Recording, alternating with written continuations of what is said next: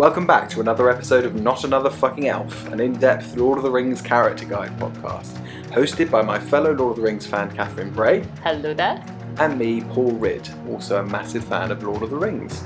So, in each episode of this podcast, we look at a different character from Lord of the Rings, how people have chosen to play them in adaptations, what the character's deal is more generally, and any other bits and pieces at least half relevant to the character in question. And we also face off in a hotly contested game that we like to call the Page Off. And the podcast more generally is called Not Another Fucking Elf, which is a phrase coined by one of Tolkien's friends, Hugo Dyson. Although I like to think probably not in response to the character we're looking at today, a top tier elf for my money. And who is that top tier elf who we're going to be talking about today, Catherine?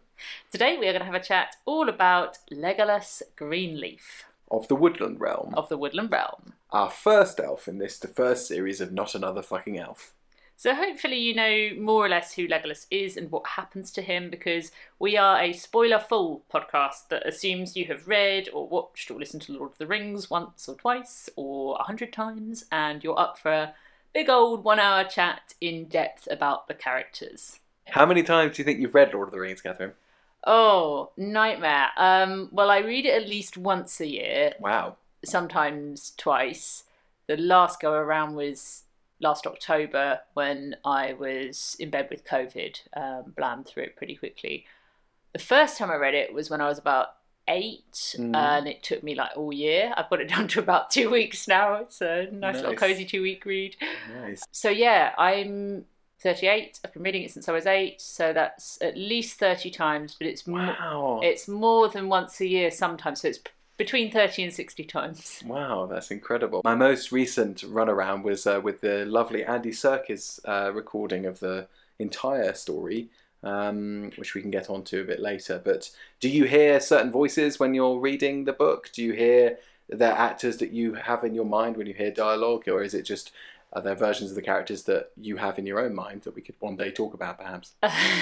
Catherine Bray's voices. yeah, I, I think it's hard not to hear Ian McKellen for Gandalf. I Yeah. think those line readings are pretty indelible, and I also, I think in general they've preserved quite a lot of Gandalf verbatim from the book. Yeah. Whereas, I don't know, like Merry and Pippin, obviously the Peter Jackson versions are very vivid, but they also get quite a lot of clowning around. It's nothing to do with the books. I'm not particularly hearing them when I'm reading the book. Right, right.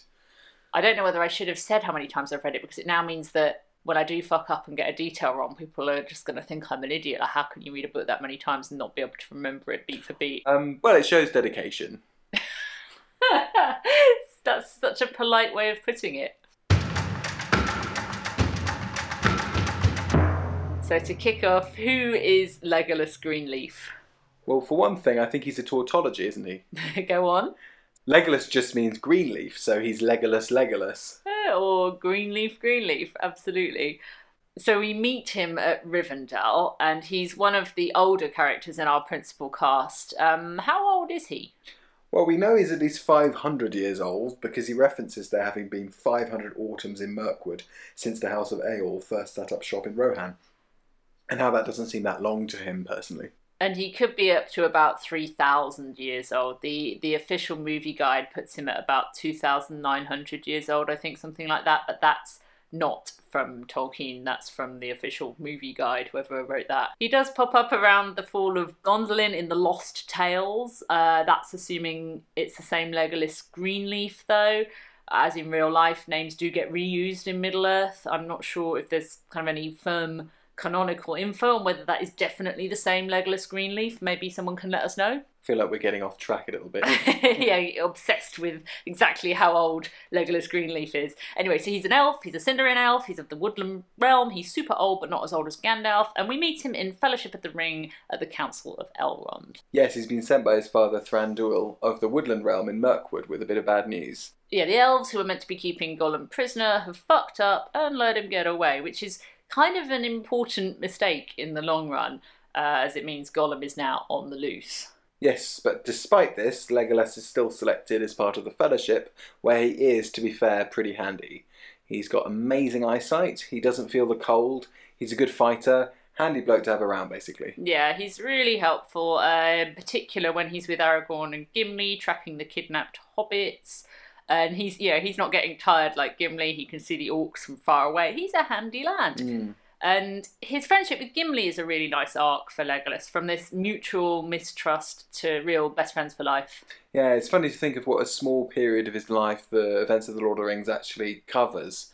Um, so, like a year or so in the life of someone who lives for millennia. Yeah, totally. And in the appendices, we find out that eventually, like most elves, he takes a ship from the Grey Havens into the west. But supposedly, unlike most elves, he takes his pal Gimli with him, which is very cute. And bros for life. That's adorable. Yeah. Let's talk about what elves are. Like, where do, what is an elf? They feel like the favoured child of Tolkien's creations, don't they? They're the uh, very ethereal, fairly flawless sort of race. As presented in The Lord of the Rings, actually, they fuck up more often in the Silmarillion. There's way more uh, elves kind of going against the word of the creator or murdering each other. Uh, there's a lot more elf strife. But from the point of view of the Lord of the Rings, I guess they're so old at this point and they're immortal. They've kind of learned their lessons. And so there is this sense of them, I think, as being quite wise and slightly above it all. Yeah, and we're talk- we're called not a- another fucking elf precisely because there are a lot of them, right? Absolutely loads of them. There's I, I don't know whether we'll ever get around to covering them all on this podcast, but you've got your Glorfindels, your Elronds, your Sons of Elrond, Galadriel, Círdan the Shipwright, um, Celeborn, Thranduil. Like there's so many elves, Yeah. but Legolas is the main elf. He's he's kind of the. I mean, I was going to say king elf, but in uh, literal terms, that's his dad. He's he's the Prince of Mirkwood, but in colloquial terms, he's the king elf, as in the top elf.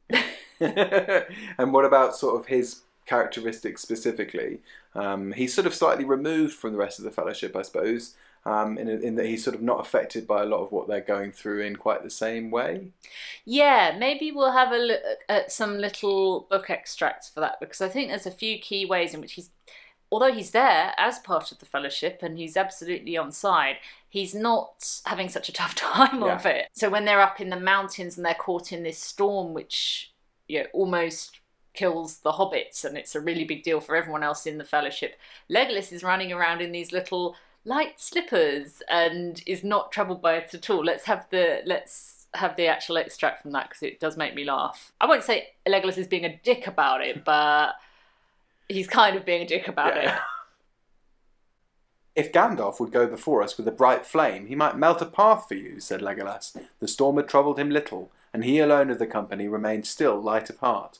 If elves could fly over mountains, they might fetch the sun to save us, answered Gandalf. But I must have something to work on. I cannot burn snow. Well, said Boromir, when heads are at a loss, bodies must serve, as we say in my country. The strongest of us must seek a way. See, though all is now snow-clad, our path, as we came up, turned about that shoulder of rock down yonder. Though all is now snow-clad, our path, as we came up, turned about that shoulder of rock down yonder. It was there that the snow first began to burden us. If we could reach that point, maybe it would prove easier beyond. It is no more than a furlong off, I guess. Then let us force a path thither, you and I, said Aragorn. Aragorn was the tallest of the company, but Boromir, little less in height, was broader and heavier in build. He led the way, and Aragorn followed him. Slowly they moved off, and were soon toiling heavily. In places the snow was breast high, and often Boromir seemed to be swimming or burrowing with his great arms rather than walking. Legolas watched them for a while with a smile upon his lips, and then he turned to the others. The strongest must seek a way, say you, but I say, let a ploughman plough, but choose an otter for swimming, and for running light over grass and leaf or over snow, an elf. With that he sprang forth nimbly, and then Frodo noticed, as if for the first time, though he had long known it, that the elf had no boots, but wore only light shoes, as he always did, and his feet made little imprints in the snow. Farewell, he said to Gandalf, I go to find the sun. Then, swift as a runner, over firm sand, he shot away, and quickly overtaking the toiling men, with a wave of his hand, he passed them, and sped into the distance, and vanished around the rocky turn. Yeah, I mean, it's just pure showboating, isn't it? Jesus. Just, I, I obviously, if you can run over the snow, then absolutely do that, and that's helpful. But it's the fact that he gives them the little wave. You're Yeah. like, yeah, what a dick, what a dick. Um, yeah, just Got it, flaunt it, I guess. Yeah. fully flaunting it and presumably not feeling the cold in the same way as them as No. well. So, love the image of Boromir like, up to his neck in snow while Legolas is just like, see ya. But yeah, it's not the only way in which his sensory experience of the quest is different to the others. There's also the weird sleeping thing, which I can't remember if we get in any of the adaptations. It's not a really obvious detail, but there's this idea that elves can sleep kind of while they're awake. Mm. They don't need to do the same sort of full shutdown that the men, dwarves, and hobbits do, which presumably makes him a bit of an asset. I'm assuming that he can kind of keep watch and it's it's not a problem for him, Yeah. which in a way it makes it feel rather sadistic that anyone else ever has to keep Yeah. watch. I don't know. Maybe I'm misunderstanding the waking sleeping thing. Shall we? Let's have another little quote uh, uh, and hear how the Tolkien describes the waking sleeping thing, and you can make your own minds up. Sure. Only Legolas still stepped as lightly as ever, his feet hardly seeming to press the grass, leaving no footprints as he passed.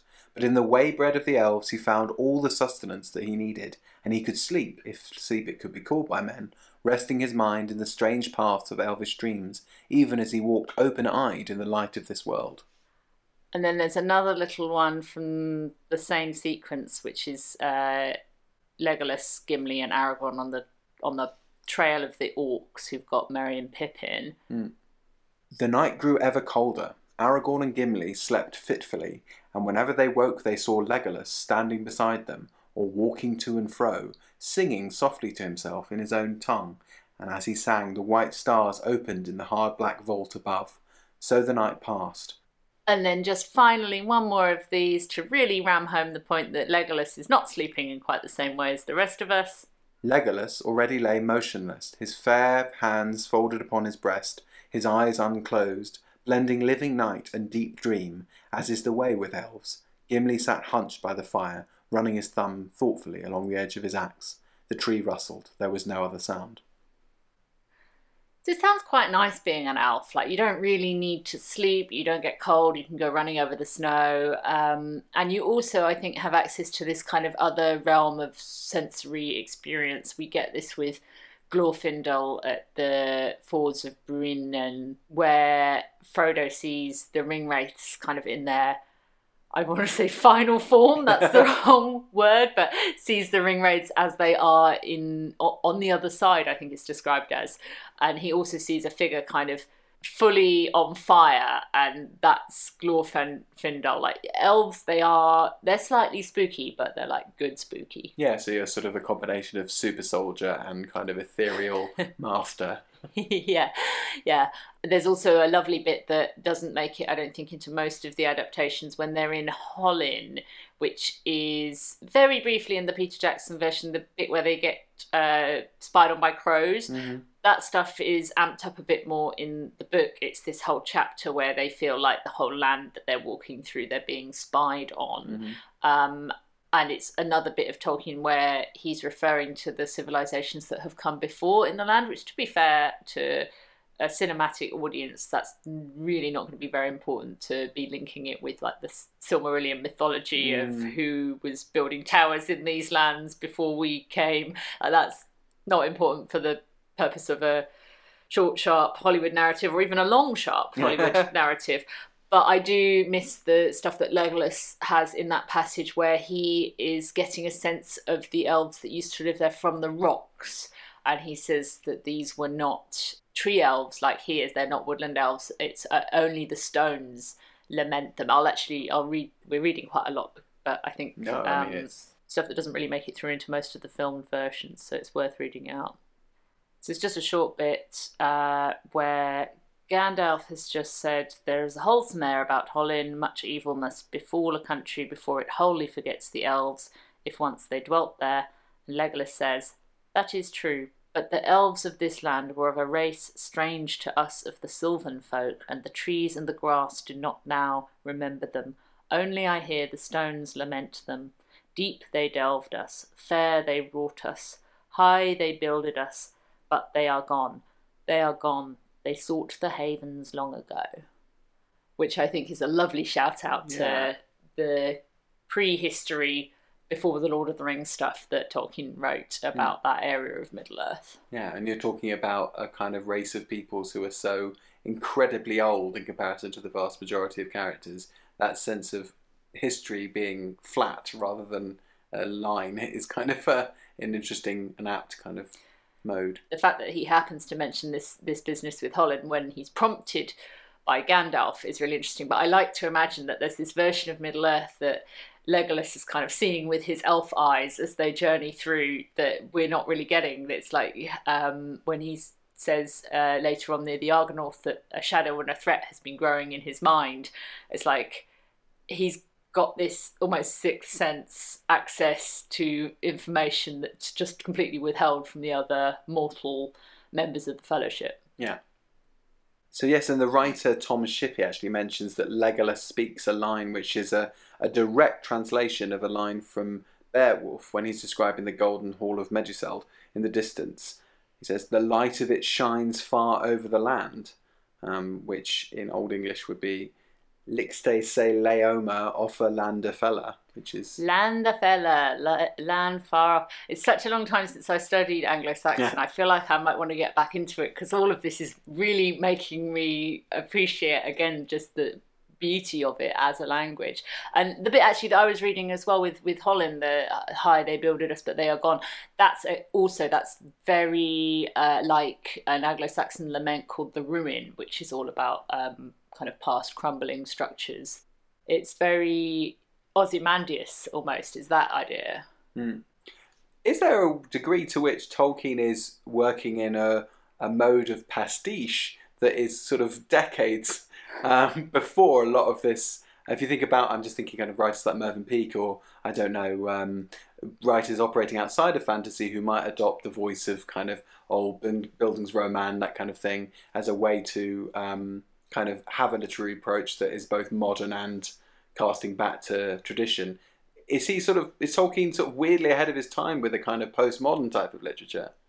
In a way, I guess the adjective I would always associate with postmodern is irony. And I don't think Tolkien is ever being ironic. It's more like a sort of sincere homage to what's come before and a desire to build something in that lineage that's worthy of that lineage. Whereas I think postmodernism, you're right, it's it's sort of it's the same on a almost on a structural level, but the tone and the impulse with postmodernism is often, I think, to rip up what came Yeah. before and to And Uh, flatten things out in a plane where everything's just the same thing. And take the piss. Whereas Yeah. uh, Tolkien's never taken the piss. no, no.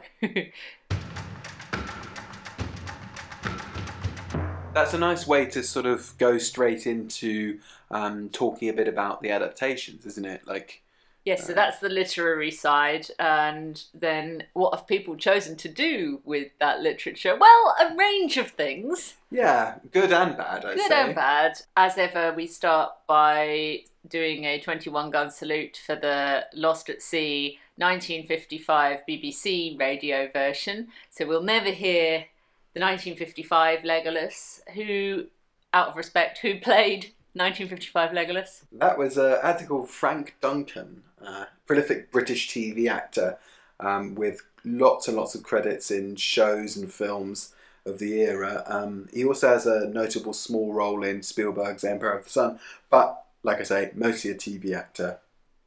And we'll sadly never know whether his Legolas was good or bad. Hope it was good. Tolkien probably thought it was bad because he hated everything about that version of the of the story, but we'll never know. So thank you, Frank Duncan, for your service. And then in 1978, along comes Ralph Bakshi with his adaptation of The Lord of the Rings, covering the beginning up to about the end of Helm's Deep ish, and Frodo and Sam heading off into Mordor. So we get plenty of on screen Legolas. He doesn't get the most lines, but then that's consistent with the book. Mm-hmm. Who's he played by? He's played by Anthony Daniels, and most of our listeners will know Anthony Daniels primarily as the actor who voiced C3PO in the Star Wars films. All the spin offs and shows and games um, still going. I don't really keep up with the new Star Wars stuff, so I don't know if he's in The Mandalorian or whatever. I hope he is. I do think you can hear like a little bit of a C3PO twang on occasion in his Legolas, which is hardly surprising. They're voiced by the same man, but yeah. Um, the interesting to note, I think, about the Ralph Bakshi. And he said the Ralph Bakshi C3PO about the Ralph Bakshi Legolas that he gets a little expanded moment. He meets the Fellowship a bit earlier. So in the book, we don't meet Legolas until the Council of Elrond. In the Bakshi version, we meet him while we're still on the road. Frodo has been stabbed by a ring wraith, and Aragorn meets his good friend Legolas, who helps them out with getting to Rivendell. People who are familiar with the Peter Jackson version of Lord of the Rings will remember that as Arwen's bit. In the book, it's neither of them. It's Glorfindel. It's another fucking elf entirely. Mm-hmm. And yeah, here we get to hear Anthony Daniels' take on helping out the the hobbits um, as they attempt to get an injured Frodo to Rivendell safely and out of the clutches of the Black Riders. Ah, Legolas.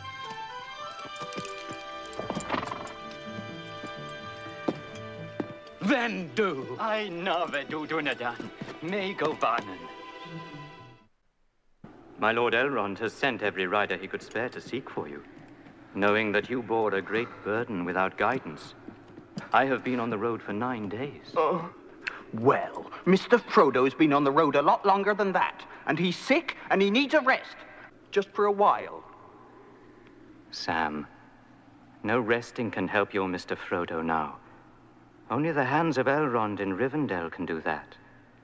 There are five black riders close behind us, and we may well find the other four waiting at the ford. If we lose even a little time, we lose Frodo, the ring, and Middle Earth. Do you understand me, Sam?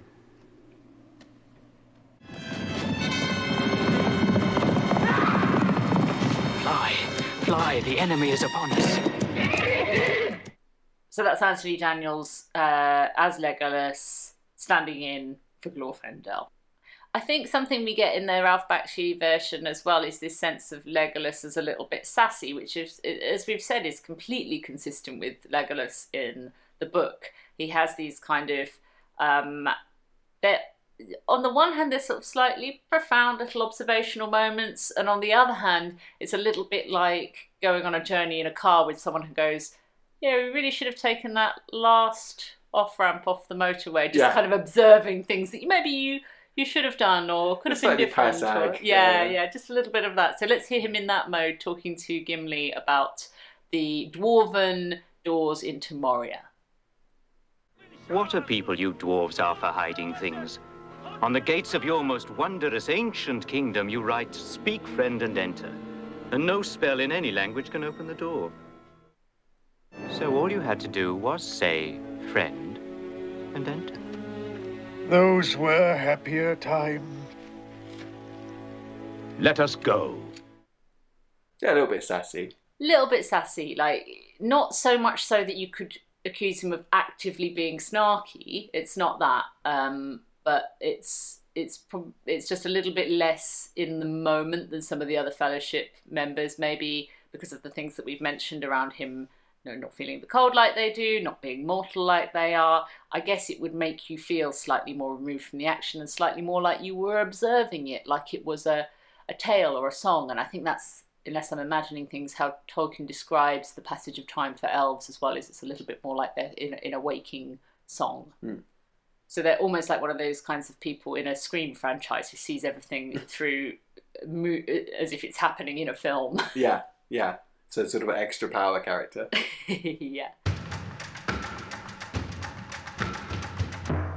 One year later, 1979, The Mind's Eye adaptation. Mind's Um, Eye American radio adaptation, a dramatization. Yeah, yeah. He's played by an actor called John Vickery, um, a stage and film actor who appeared in a few kind of cult TV shows like Babylon 5. Um, but his main claim to fame is that he originated the role of Scar in the stage version of The Lion King in 1997. Amazing, with Um, Jeremy Irons not available. Well, apparently not. I think it's a little bit of a step down to go from Jeremy Irons to John Vickery. No insult to John Vickery. but- Poor John Vickery. Yeah. Well, is it poor John Vickery? Let's hear some of his work in Mind's Eye before making up our minds on that one. I'll climb up. I'm at home among trees. I'll see what's their shape. And we'll seek refuge in the tops if we can. They'll be marvellous trees indeed if they can offer any rest at night except to birds. I can't sleep on a perch. Daro! Stand still. Don't move or speak. What? Who are they? They're elves. Can't you hear their voices? Yes, Sam. They're elves, and they say you breathe so loud that they could shoot you in the dark. They've been aware of us for a long while and heard my voice and therefore didn't hinder us. Now they bid me climb up with Frodo, for they seem to have some tidings of him and of our journey.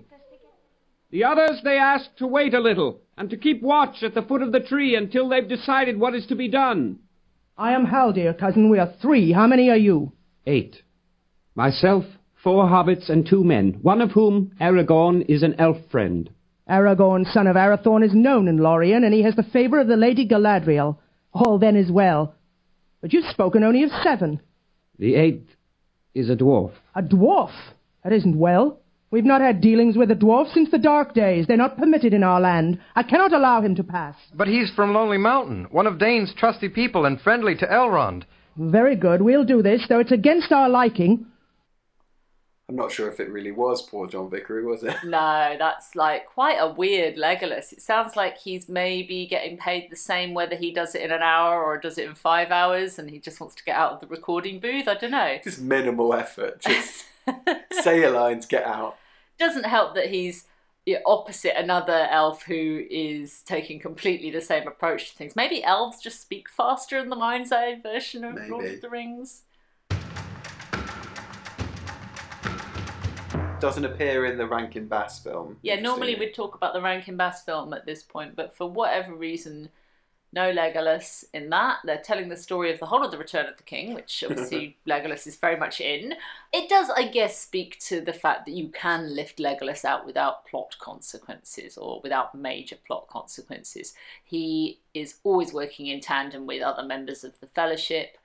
His usefulness is detail based. It's things like he can spot something far off, or he can shoot an orc, or whatever. It's it's not big macro stuff like he is the instigator of a plot to bring the hobbits to Isengard or whatever. You can lift him out. Then we move on to the BBC 1981 radio adaptation. Beloved BBC 1981. Oh, ah, we love it so much. We're rolling around in this adaptation, just Just a sea of beautiful voices. full standing of this adaptation, as people probably don't say anymore, do they? Do people still talk about standing? I don't think they do. I don't think they do.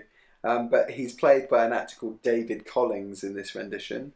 Um, David Collings, another very prolific stage and screen actor um, who appeared in lots of shows like Blake Seven, Sapphire and Steel, and Doctor Who.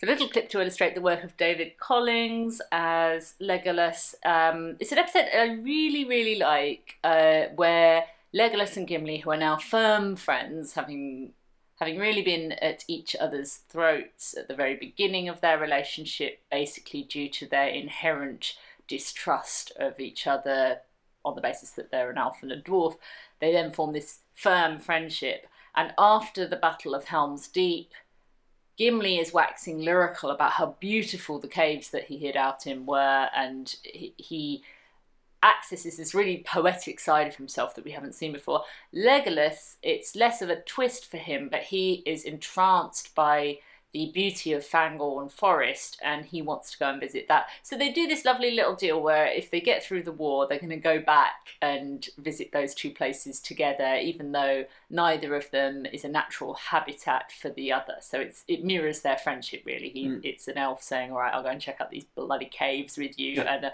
a dwarf saying, "I'm scared of this forest, but." Fine, we'll we'll do this. Uh, it's a little cross cultural exchange. Yeah, I guess there's that sort of sense of uh, a sort of uh, agreement and a bonding formed out of a, a conflict and a crisis where you know you don't know from day one to, to from day to day whether you're going to survive a war. So having this lofty ambition to go and share um, experience together is kind of beautiful. Oh man, that's really beautiful. Yeah, lovely. Paul is eating mini cherry tomatoes, which really belongs in our Denethor Yeah. episode. But anyway, let's play the clip. You make me regret that I have not seen them. Come, Let us make this bargain. If we both return safe out of the perils that await us, we will journey for a while together. You shall visit Fangorn with me, the greatest and oldest of forests, and I will come with you to Helm's Deep. You have my promise. But now we must leave behind both cave and wood. really get a lovely sense of the plummy, slightly ethereal quality of David Collings's delivery. It's just a, a really lovely characterization. Yeah. Moving swiftly on to Bobby Inglis and his uh, 1990s audiobook version of the story. Um, set us up. Mr. Robert Inglis, uh, again, pull up a chair. Granddaddy's going to tell you a tale. And in the case of this clip, we're at the Council of Elrond. So this is the first time we're meeting Legolas. It's the first time we're hearing Rob Inglis's characterization of him.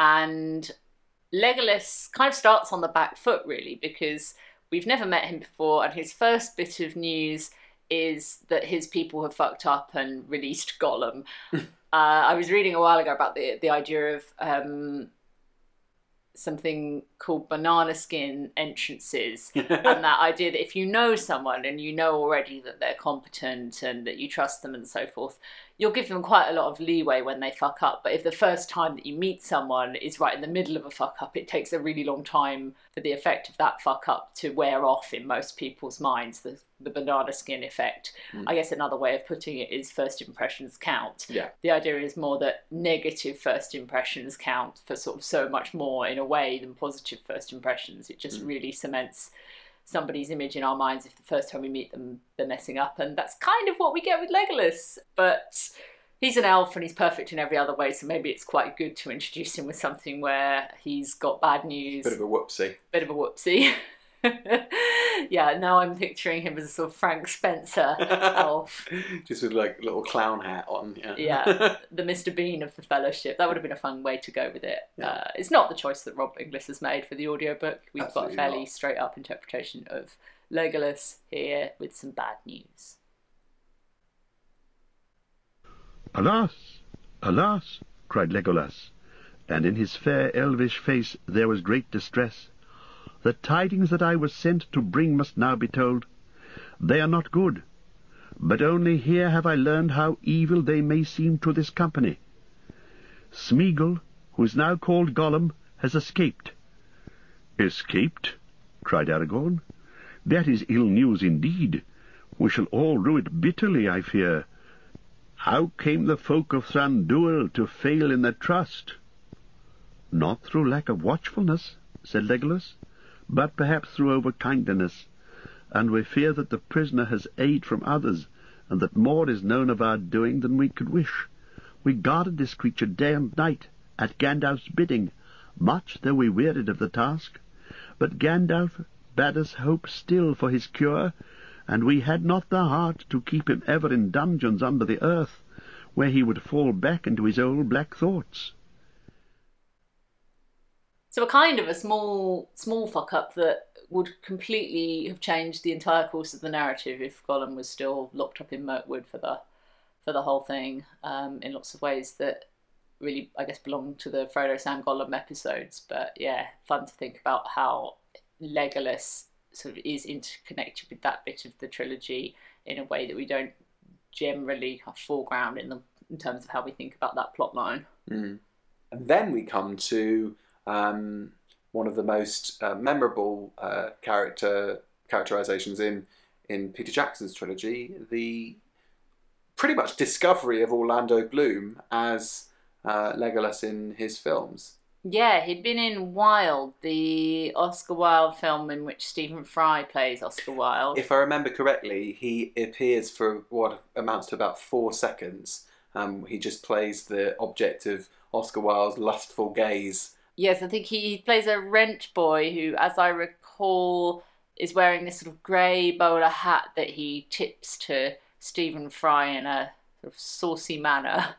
He also plays a character called um, Peter Drinkwater in an episode of Midsomer Murders um, before he's cast in Lord of the Rings. Um, Peter Drinkwater, that's a notable Lovely bit of trivia. name. Yeah. And uh, around the time he was uh, cast in Lord of the Rings, the role which basically kind of launched him as a big star, he was also cast in Ridley Scott's Black Hawk Down, where he plays one of the doomed soldiers. So Orlando Bloom, big breakout role for him, fresh Mm-hmm. out of drama school. I think was it that he actually won the role while he was still at drama school? Yes, possibly. Um, and I suppose, much like Dominic Monaghan and Billy Boyd and a few other cast members who'd pretty much done nothing prior to Lord of the Rings, this was a bit of kind of spot casting, right? This was like, We need a breakout guy for this. I, yeah. Yeah. I mean, I think he would have been. He's one of the younger cast members as well. Like Dominic Monaghan was about twenty four, I think. Pippin was actually about thirty or something like that. He's a little bit older than he looks, Billy Boyd. hmm. and obviously Elijah Wood's pretty young at this stage as well. I think Sean Astin's about 30, but yeah, Orlando Bloom, if he's graduating, he must have been about 21. Hmm. What an amazing thing to be 21, flying off to New Zealand to play really kind of a gift of a role because Legolas in as envisaged in the Peter Jackson version, he kind of shows up says a cool or useful thing and then is just amazing at fighting. Yeah. and he does it all while looking immaculate. It's Yeah. like it's the perfect starter role for an actor who wants to later go on and then play the hero in an action franchise which obviously Orlando Bloom then does in Pirates. But it's it's sort of the ideal taster role. If you want a producer to look at you and see potential future action star what could be better than playing Legolas in Lord of the Rings. It really shows off all of those chops whilst at the same time not demanding that you carry the entire franchise on your shoulders. Yeah, he gets to play a very ethereal badass who doesn't have to do any big emoting which could go wrong or anything that would not make him look cool. Legolas's key sort of mode is either interjecting with an explanation after a character has just asked what something is, or out of nowhere a bit of exposition. so I've just noticed a thing. Yeah. Um, so instead of our usual clip of a scene, we've got a little Legolas montage of kind of Captain exposition for you. The shadow under threat has been growing in my mind. Something draws near. I can feel it. A red sun rises. Blood has been spilled this night. The trees are speaking to each other. Something stirs in the east. The way is shut. It was made by those who are dead, and the dead keep it. This forest is old. Very old.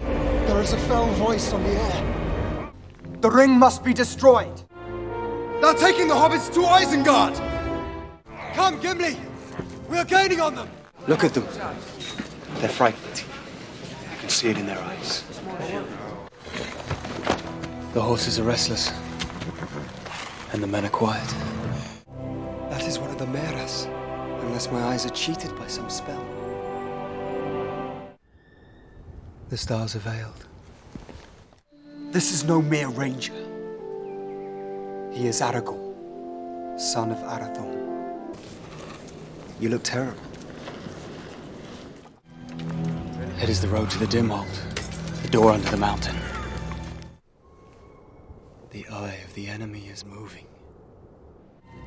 The white wizard approaches.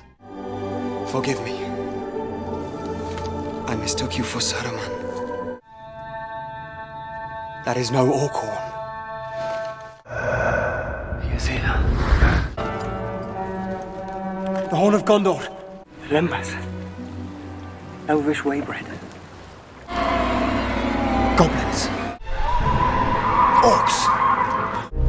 Crebain from Dunland. A lament for Gandalf. A scout! A diversion. A Balrog of Morgoth. So, you know, orcs, Yeah. goblins, Crebain Here from they come. Dunland, here they come. Uh, a shadow and a threat has been growing in my mind, all of that kind of stuff. Also, an incredibly handsome man, I'd say, Orlando. He's he's dealing with some quite um, ambitious wigs and, and very strange outfits, but always coming through looking immaculate, looking beautiful. That's such a lovely face. His skin looks like a baby's. radiant. It's just glowing. He's got those blue contact lenses in most of the time. There are a few scenes left in there where he didn't have them in, and you can see uh, brown-eyed Legolas. But uh, that's for some other podcast called Movie Goofs. Um, but yeah, he's done very well out of it. I'd say that you know of all the stars from all the breakout stars from the series, he had the biggest sort of post Lord of the Rings career, didn't he? Really? I mean, if think think about obviously taking a lead in Pirates of the Caribbean, doing another film with Ridley, doing Kingdom of Heaven, and getting cast in a series of kind of leading man roles for a few years after Lord of the Rings. The Calcium Um, Kid. Calcium Kid. Forget. That famously grossed like 300 pounds or something, right? Yeah, yeah. Not not not his finest hour, I'd say. And I also saw him um, on stage in the Matthew McConaughey role in Killer Joe. The Oh, how was that? Tracy Letts' Play. As far removed from Legolas as you could possibly imagine. I always love it when an actor really tries to go outside of their comfort zone to do something very big. Trouble is, I guess, with Killer Joe, obviously I, I hadn't seen it on stage before and it was a play before it was a film. Matthew McConaughey kind of made that role so much his own in the freaking film that oftentimes it felt like Orlando's kind of channeling that voice and that style. Right. Uh, he did make the role his own, but it was um it was just did. nice to He did, but he didn't. something different. Yeah.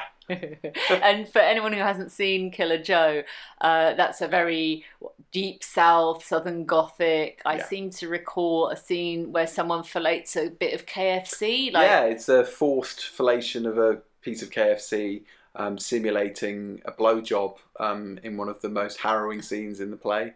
Um, so yeah, so sort of watching Orlando Bloom do that on stage was uh, uh, quite an eye-opening experience, and so far, far removed from anything that he does in Lord of the Rings. It was just a joy, really. really can't picture. it. I mean, people talk about Elijah Wood going off and doing, you know, various cannibals and serial killers and maniacs after Lord of the Rings to get away from the Frodo image, but I feel like he was always interested in horror, Elijah Wood, and Frodo gets to go through lots of horror moments, albeit as a as a victim, and then near the end when he's claiming the ring, it's very, you know, I am possessed.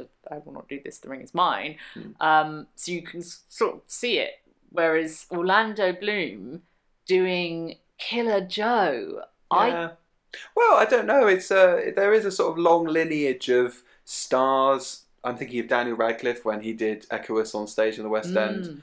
Um, I should say also that the production of Killer Joe involved a full frontal nudity as well, which is commonality with um. I think there's just that thing of you're a beautiful young actor and you've been known for playing these blue-eyed, beautiful roles, and what you want to do is go on stage and do something that completely disconnects you from that tradition and, and does something um, completely different. I don't think he's. I don't think Orlando's kind of quite found yet what he's going to do in his later career. Maybe Mm, mm. Um, we shall see. I think he's in a big show for Amazon or something. Is he in Carnival Row? he was a bit of fun. This is going back a bit in extras, playing a nightmare version of Orlando. Oh, really? I never saw it. feel like that's an option for his late career as well, in sort of the same way as Hugh Grant in something like Paddington 2 sends up the idea of this aging, formerly pretty boy actor. I don't know. Could Orlando do that? What do you think? Um, yeah, I don't know. I think the darker side of Orlando. I've spoken about Killer Joe. I, I do remember him doing an indie called The Good Doctor, um, which I don't think anybody saw, but which actually featured Riley Keough in one of her earliest roles, um, where he plays a kind of um, slightly emotionally detached, slightly potentially psychopathic doctor Mm. who's involved in kind of all kinds of nefarious business in a hospital.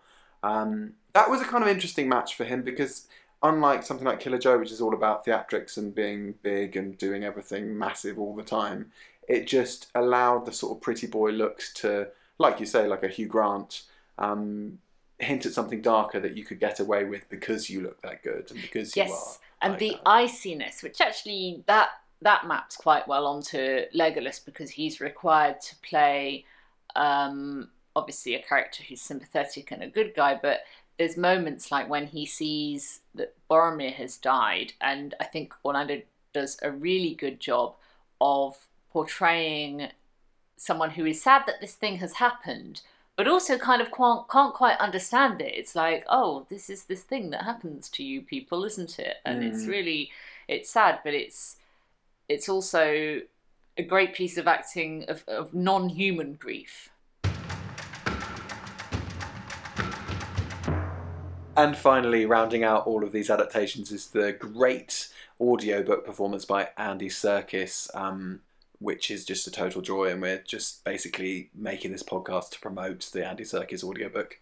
So the bit that we've got uh, for you now to have a listen to is kind of a partner piece to the clip that we heard from the BBC version, where uh, Legolas is making this deal with Gimli to go back and look at the caves with him. We're hearing a bit from Serkis here, slightly prior to that, where Legolas is waxing lyrical about the trees in Fangorn because he is, after all, a woodland elf. And we get this little glimpse here of, of Legolas in the forest of Fangorn and really feeling at home and wanting to talk to these trees. And I mean, in a way, it sounds like the sort of naffist side of Tolkien if you weren't a Tolkien fan. Yeah. The idea of getting misty eyed over an elf talking Yeah. to trees probably sounds appalling, but maybe Andy Serkis can convince you otherwise with his beautiful reading. These are the strangest trees that ever I saw, he said, and I have seen many an oak grow from acorn to ruinous age. I wish that there were leisure now to walk among them. They have voices, and in time I might come to understand their thought. No, no, said Gimli. Let us leave them. I guess their thought already. Hatred of all that go on two legs, and their speeches of crushing and strangling. Not of all that go on two legs, said Legolas. There I think you are wrong. It is orcs that they hate, for they do not belong here and know little of elves and men. Far away are the valleys where they sprang. From the deep dales of Fangorn, Gimli. That is whence they come, I guess. Then that is the most perilous wood in Middle Earth, said Gimli. Yeah, I'm convinced. Uh, it's it's another instance of uh, Serkis really channeling some of his castmates from uh, appearing in Lord of the Rings. Um, it, it's sort of like a straight Orlando, isn't it? And as with other characters like Merry, who don't get so many lines in the Peter Jackson version, I think it's quite fun for Andy Serkis to get to do these speeches that his castmates didn't get to Yeah. do. So, i in a way, he gets more lines as Legolas than Legolas Orlando Bloom did. Yeah.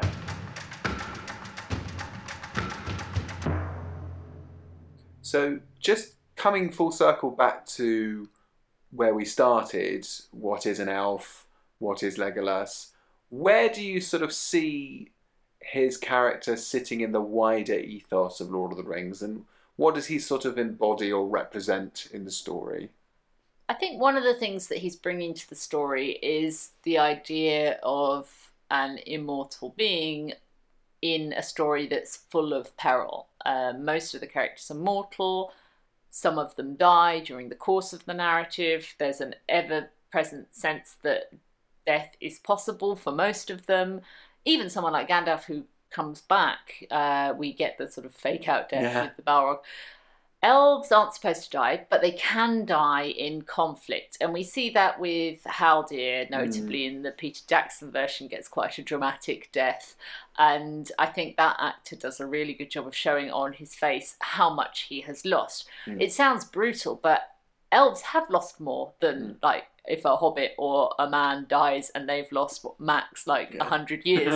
An elf has lost millennia potentially off their lifespan if they prematurely snuff it before they make it to the Grey Havens, which would be a really huge deal. That's a bummer, yeah. a real bummer. Um, I wonder whether elves would possibly see us a bit like we see creatures that don't live very long. Like, you know, if like goldfish. yeah, yeah, exactly. Or even if if you've got a beloved cat that your cats live about 20 years. If you have a cat that dies at 17, you're like, well, that's sad, but they were going to die anyway, and that's not really like that's not a tragedy in the same way as someone dying at 17 who was a human being and Yeah. would theoretically have gone on to live for like 90 years or whatever. Hmm. So I wonder whether for Legolas, he's like, well, it's really sad that Boromir died, but like 40 years, 80 years, what's the big difference? I don't know. I think maybe he's got more empathy than that. Maybe empathy is what saves elves in those kinds of contexts from seeming like dickheads. But it does change your priorities, I'm sure. Just separate from death, just the idea of having lived for thousands of years would change your whole perception of conflict, would change your perception of travel and, Mm. and quests and all that stuff. That's why he has such an affinity with Fangorn. He says that yeah, it made me feel young in such a way as I have not felt since I travelled with you children. That's like a little sassy, even to Aragorn, who's 87. Like, you children. just travelling on the play bus through the fellowship.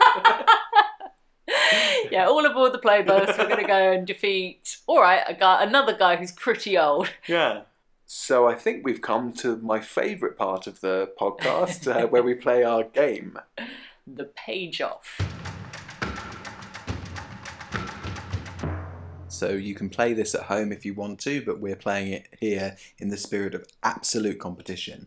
Um, we take it very seriously. Very seriously. And uh, what you got to do is you got to take any edition of the Lord of the Rings and any online Lord of the Rings quote generator. We're using one on the site happycow.com. And then you have to generate a random quote from Lord of the Rings and then guess what page number it's from. We're using a 1990 reprint of the 1966 HarperCollins edition for your info, but you can obviously use any edition you want. Yes, and then we score points based on how far away from the actual page that we landed. Like if you get it spot on, you would score zero, and the aim is to score as fewer points as possible. Um, so the running totals so far, I'm on 168 points. Um, Paul from last week, when we had a quote from Strider, is on 259 points. So there's quite a gap between us, but I do believe that I can claw back some victory from the mouth of failure. let's see how we get on. Let's um, let's load up the random quote generator. Do you want to read it out?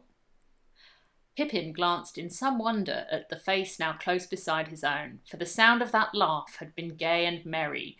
Yet in the wizard's face he saw at first only lines of care and sorrow, though as he looked more intently, he perceived that under all there was a great joy, a fountain of mirth, enough to set a kingdom laughing, were it to gush forth. So it's reuniting with Gandalf the White, Mm-hmm. Yeah. early doors towers. Um, oof. but not that early doors because it's Pippin and Gandalf.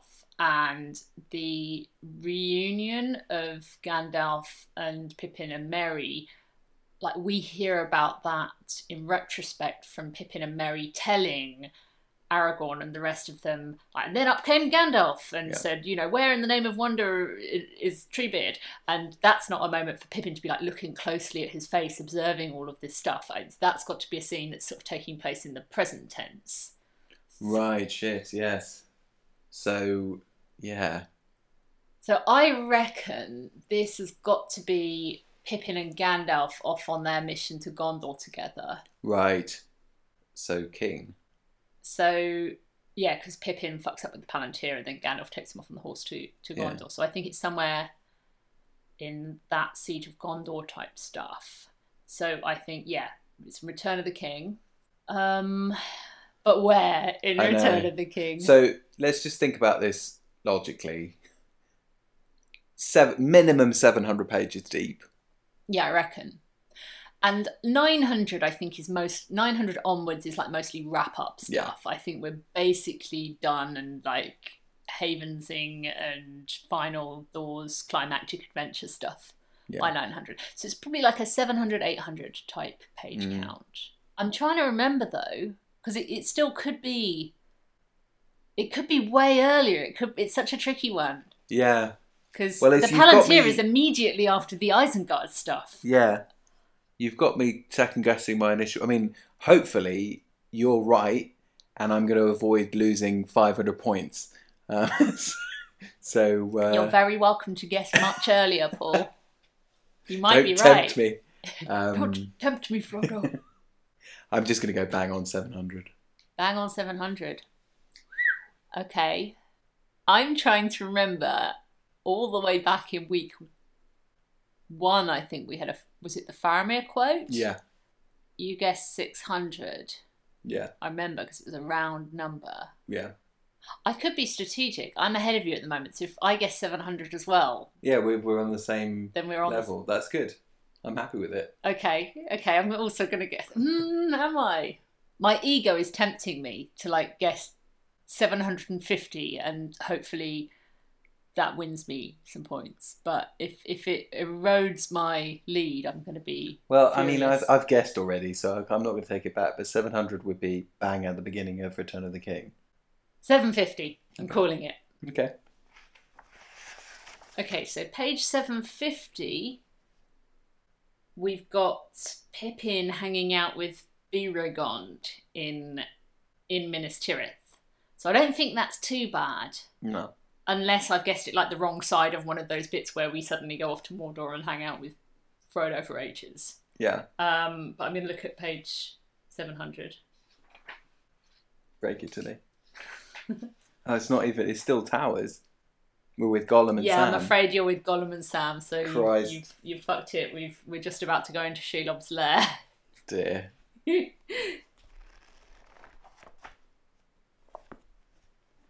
Okay, so it's on page 742. Oof.